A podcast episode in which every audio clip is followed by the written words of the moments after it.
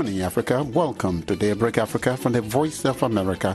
I am James Butty, Washington. Today is Wednesday, February 1st, and here are some of the stories we are covering.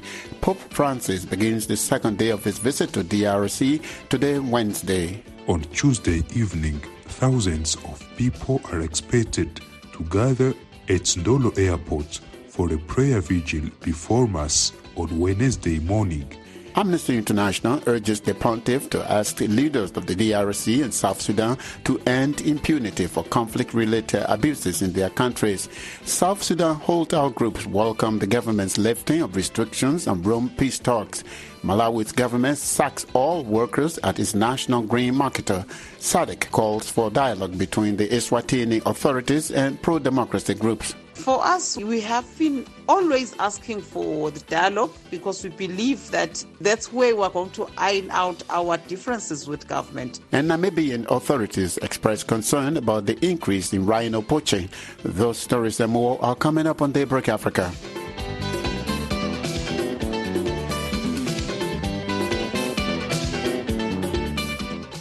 Francis arrived in the Democratic Republic of Congo on Tuesday, the first stop on his apostolic journey to Africa and his 40th trip abroad since the beginning of his pontificate. His plane landed earlier than expected in Kinshasa at 2:33 p.m. local time. He was greeted by throngs of admirers upon his arrival at the airport. Journalist Zaneb Neti Zaidi in the DRC has details. The sounds of drums, applause, and cries of joy from the faithful welcomed Pope Francis. Bishop Nzambalainga from the capital of Kinshasa appeared a few minutes after the arrival of the pontiff. Comme vous le savez, depuis des années, nous attendons He said people have been waiting elle est là. for years for a trip which he called a visit of hope to the Congolese people.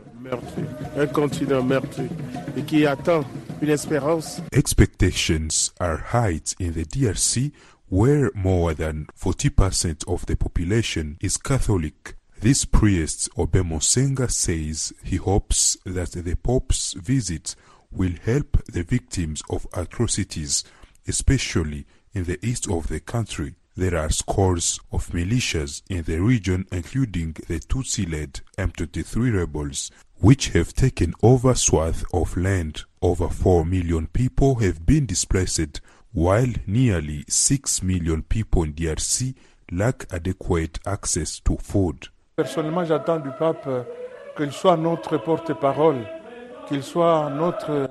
He says he expects the Pope to be a spokesman for the decision makers, as the death toll in the east of the country has been in the thousands. He thinks that his visit should send a message to those who are suffering in Congo. Ou plaider pour tous ceux qui souffrent au Congo.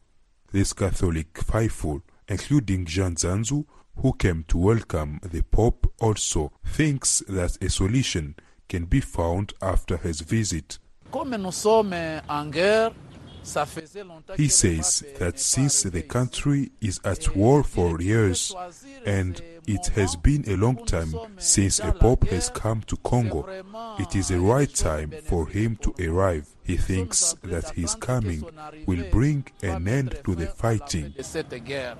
In his first speech in Kinshasa, Pope Francis strongly denounced the economic colonialism that he says is still present in Africa. On Tuesday evening, thousands of people are expected to gather at Ndolo Airport for a prayer vigil before Mass on Wednesday morning. A million faithful are expected to attend. Zanem Netizaidi for VOA Africa.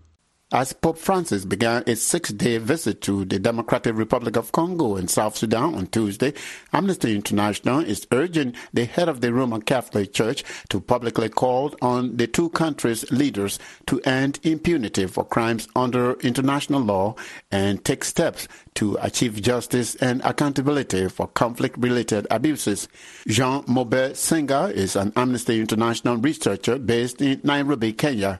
He tells viewers Nabil Bia Biagio that the Pope is in a unique position to use his moral authority to urge Congolese and South Sudanese leaders to address rights abuses in their respective countries. We are calling on Pope Francis to use his power and uh, influence to call on directly President Tshisekedi and uh, President Kiir of Sudan to end impunity for serious crimes which have been committed for decades in the DRC and for uh, several years now in, in South, uh, South Sudan, as accountability and justice are essential to ending the cycles of, of conflict. Your statement points out that both the DRC and South Sudan are struggling with transitional justice and impunity for war crimes and rights abuses. Uh, what do you hope the Pope can achieve if he delivers uh, this message? Well, there, there is clearly a lack of um, political will uh, in both countries. In the DRC, um, President Tshisekedi has several times indicated that he wants to address impunity, but in fact, he has done little uh, in terms of implementing justice and accountability for, for serious crimes. And, you know, the, the effort that has been made so far are too slow and insufficient considering the scale and the urgency of the of the situation. You know, as we speak, uh, there is an ongoing conflict in Eastern DRC and in, even in the West, and impunity is a major driver of those conflicts. In South Sudan, um, since 2018, there has been an agreement to establish a hybrid court with uh, support um, by the African Union. But due to lack of political will, once again, the uh, uh, establishment of this uh, court for South Sudan has been delayed, and uh, victims um, are still waiting for justice, uh, which is overdue. Um, so th- we are we are calling on the Pope to really touch on this uh, this issue and demand or urge these authorities to take concrete measures and urgent measures to make sure that um, ending impunity is really really a priority, a top priority. These two countries, uh, like you mentioned, are troubled by conflict. And the Pope is visiting to urge uh, peace, forgiveness, uh, turning a new leaf, etc. And you know, the issue of justice is a thorny one, as it might implicate some of these very leaders he's meeting with and he's addressing. How would uh, such a message be received? If there is one person who can speak truth to the power, to the leaders, it's the Pope. And no matter what their own responsibility might be, there has to be justice because what we are talking about goes beyond their individuals. It's about millions of people who have been affected, either uh, killed or uh, forcibly displaced, or as we speak, uh, dying of hunger and diseases because of of conflict. That was Amnesty International researcher Jean Mobert Senga speaking with my colleague Nabil Biagio from the Kenyan capital, Nairobi. South Sudan holdout groups are welcoming the government's decision to lift restrictions on the Rome peace talks ahead of Pope Francis' visit to Juba this week. South Sudan's Presidential Affairs Minister announced last weekend the resumption of political dialogue with opposition groups. A National Salvation Front spokesperson says the government should show its commitment to resolve root causes of the conflict at an upcoming roundtable conference.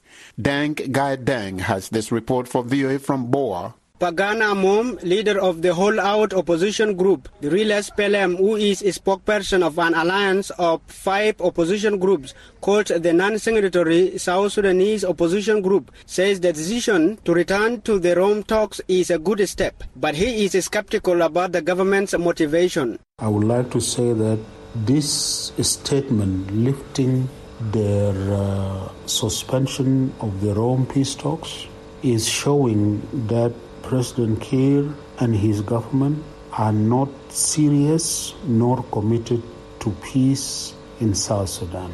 Because today, the only reason they are giving to lift the restrictions is the visit of His Holiness the Pope to South Sudan next February. Amum says hold-out groups hope that the Kiir administration is serious this time around and does not change its mind and leave the Rome peace process again after the Pope's visit ends. We are ready to discuss a way forward for South Sudan. It is clear that all the peace agreements have not been implemented. It is clear that all the transitional government have failed to bring peace and democracy to South Sudan. It is clear that all the transitional periods have ended up either in return to war or uh, to a situation where the state is threatened with collapse and the country is threatened with disintegration. Suba Samuel, spokesperson of the National Salvation Front or NAST holdout group, says the government has on several occasions suspended their participation in the Rome Peace Initiative, but he welcomes the decision to once again participate in the talks. I remember last time they went to Juba to consult with them, and I think before they could provide their answer, they immediately went and suspended the Rome Peace Initiative. For that, they have accepted to come back. I think it is good for them now to accept us to begin discussing. To Let them come to Rome and hear what is the gist behind the roundtable conference. So for us, if they think they wanted to resume peace talks, they want to dialogue, their hearts have changed because of the visit of the Pope, and uh, Jesus Christ has touched their hearts, then let them agree and accept and throw their weight for the round table conference to be conducted in a neutral place such that we'll agree on the modalities of how we can pacify the country. Twice before, the unity government suspended its participation in peace talks. It first halted the talks in 2021, accusing the NAS of attacking and killing four people, including two Catholic nuns, along the Juba-Nimule highway. The opposition group denied the accusation. The second boycott was last November. Presidential Affairs Minister Barnaba Marial Benjamin alleged the South Sudan opposition groups was buying time to prepare for war. A charge opposition groups staunchly denied. For VOA News, I am Deng Ghai in Bor.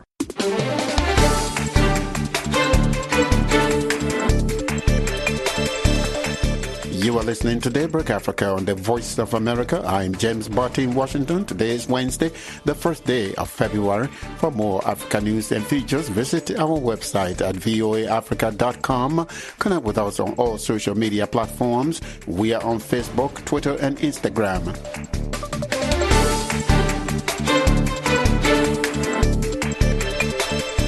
Malawi has sacked all 4,063 workers of the country's state-funded National Green Marketer, the Agriculture Development and Marketing Corporation, or ADMARC.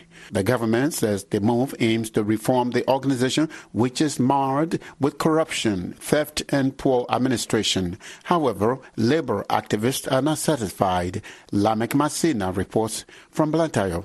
The government says the 100% retrenchment exercise went into effect on Tuesday when all the workers stopped working for the film. It says the aim was to resuscitate the corporation, which has long been accused of corruption, theft, and poor administration. In September, the government shut down ADMARC and put the workers on an indefinite paid leave, except for a skeleton staff in areas hard hit by food shortages. But this time, the government says it will pay the employees' January salaries, pension arrears, and retrenchment packages. However, labor activists are not satisfied. Luther Mambala is the labor rights activist. He says although retrenchment is legally acceptable, the government could have told the employees about the intended changes last year when they were on paid leave. And with the economic situation that we're in now, I don't think uh, the money that they'll get through the retrenchment package will be of any benefit to anybody because nobody was prepared uh, to, to get that money at this time and to do anything tangible with that money. ADMARC is renowned for providing affordable prices for maize, the country's main food crop. The company also buys crops from farmers and offers government set buying prices to keep away private traders who exploit farmers by buying crops at very low prices. Jacob Nyirongo is the chief executive officer for Farmers Union of Malawi. What we expect is uh, that uh, the reform process will create an ADMARC uh, that can provide first point of call in terms of uh, commodity market because we know that ADMARC has infrastructure across the country and that puts ADMARC at a position where it can provide a ready market close to the farmer. However, agriculture experts have faulted the government for the action. Henry Kamkwamba is a lecturer on agriculture policy and econometrics at the Lilongwe University of Agriculture and Natural Resources. He says sacking the entire staff means the company has lost ethical and professional employees. Uh, the best to do it was to do a proper forensic audit and track all the bad apples and deal with them effectively. But to come up with a, an entirely new ADMARC is not a very wise solution because we lose institutional memory.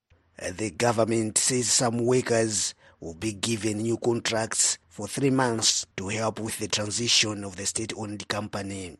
Lamek Masina for VOA News, Blantyre, Malawi. Leaders of the Southern African Development Community SADC Troika organ have called on the Eswatini government to urgently initiate a process of national dialogue with pro-democracy groups in the country. In a communique issued Tuesday at the conclusion of their extraordinary summit in Namibia, the leaders urged all stakeholders in Eswatini to participate peacefully in the dialogue. They condemned all killings in the kingdom, especially that of Thulani Maseko, who was chair of the opposition coalition called the Multi-Stakeholders Forum. The SADC leaders also called for a swift, transparent, and comprehensive investigation into the killing of Maseko. Busi Maisala is the leader of the Swazi First Democratic Front Party. She tells me that Eswatini pro-democracy groups have always been interested in dialogue as the only avenue to iron out their differences with the government. On the issue of dialogue, I really believe that um, the spate of killings in the country is basically um, making Swaziland to be a concern for the region because the peace in the country is deteriorating. I think now SADC will be forced to do something or to force the government to have the dialogue with uh, the pro democracy organizations. Yes, it has been an ongoing thing, but this time I think the terrain has changed and uh, even government as well is basically aware that if they fail to have the dialogue, this will end up turning into war. And I don't think anyone of, of both parties wish for a war. Is, is a small country, is already suffering. I was struck by the comment of the Namibian president, and that is that uh, one doesn't always make peace with friends. You make peace with are enemies. This, I'm thinking, goes both ways to the Eswatini government and also to the pro democracy movement. Uh, you are willing to make peace and engage in dialogue. For us, we, we have been always asking for the dialogue because we believe that's where everything will start. We believe that that's where we're going to iron out our differences with government. That's where we are going to demand and negotiate the settlement in the issue of having our elected MPs, our elected government. But without the dialogue, we know that that is not possible. So that's the first step in the right direction, and we are really hoping government is going to consider this one. Busi, the SADC communique asked the Eswatini government to conduct a swift, transparent, and comprehensive investigation into the killing of uh, Lani Maseko. How confident are you that this will take place? I'm not confident that uh, the Swaziland government is capable of investigating itself because um, we really believe they have a hand in the death of Thulani Maseko. So having them do the investigation, we think it's going to be compromised. So we are hoping that um, SADC or an international body is going to help get an independent investigator on the issue. Otherwise, we're not confident that we are going to get a fair investigation on this one if it's done by government. That was Busi Maisala, founder and president of the Swazi's First Democratic Front, Eswatini's first female-led political party. She was speaking with me from the Namibian capital, Windhoek. Namibian authorities say poachers killed 87 rhinos last year, almost double the number killed in 2021. Namibia is home to the world's largest free-roaming black rhino population. Conservationists say poachers seeking rhino horns for Asian markets are targeting Namibia's commercial farms, as Vita Angula reports from Windhoek. Simson Uri-Khob, Chief Executive Officer of the Save the Rhino Trust, told VOA there have been almost no incidents of rhino poaching in Namibia's rhino conservancies for the past 30 months. He said, however, that poaching is a major concern in the more than 2 million hectare Etosha National Park and on commercial farms where rhinos serve as tourist attractions. To be honest, um, poaching on communal land on the, in the conservancies, the last poaching we had was, um, I think, during the, the, the, the lockdown, which was in 2020. That was the last poaching we had in our conservancies. Uh, but uh, poaching is still happening in, in Etosha and on private land. That, that's where the poachers are targeting now. Last week, a parliamentary committee on natural resources held a meeting with various stakeholders in the tourism and conservation sectors to discuss the increase in poaching. The Director of Wildlife and Parks at the Ministry of Environment, Bennett Kahure, said poachers target the national park because of its size, which makes it hard to protect. Different syndicates uh, operate in the country, targeting rhinos wherever they exist. Um, given a small chance, they will strike and they will strike again. Ministry of Environment spokesman Romeo Muyunda said although incidents of elephant poaching have drastically declined over the years, poaching of rhinos remains a major concern. The ministry has expressed its concern um, considering the fact that we have recorded 87 rhinos poached in 2022. Um, this is um, obviously one of the highest numbers, but not the highest number of poaching that we have recorded.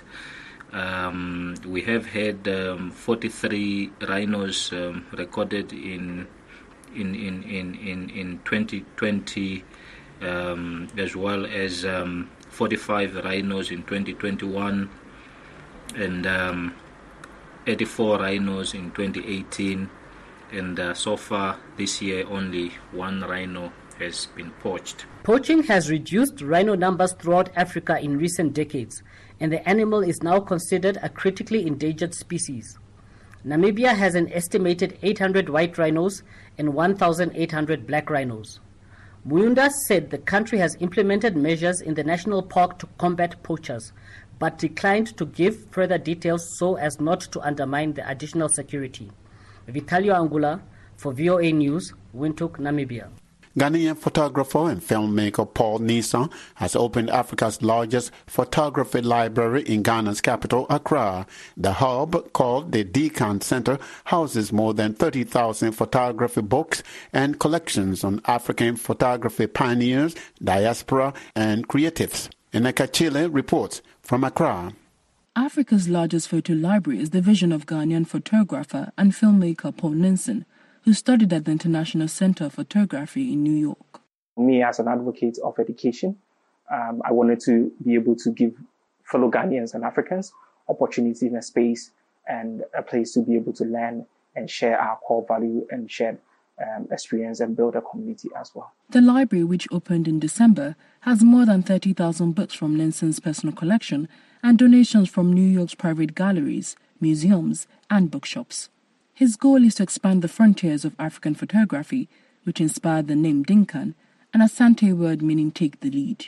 It was the idea of accessibility, right? How do these materials become accessible to people? It's easy, right, to archive. It's easy to collect. But the most important thing is like, how do these collections become to make impact in people's life and society? Most of West Africa's historical moments were documented by Westerners and archived in libraries of former colonial powers. For Ghana's photographers, the Dinkan Center's library is a milestone. Francis Kokoroko is a documentary photographer. A photo library like this um, kind of exposes the continent to possibility you know, and for us, uh, it, it makes us take inventory of what is actually being produced from the continent. And Neka Chile for VOA News, Accra, Ghana. And that's it for this Wednesday, February 1st edition of Daybreak Africa. We thank you for coming aboard with us this morning. For more Africa news and features, visit our website at voaafrica.com. On behalf of the Daybreak Africa crew, I am James Butty in Washington, wishing that you will have a wonderful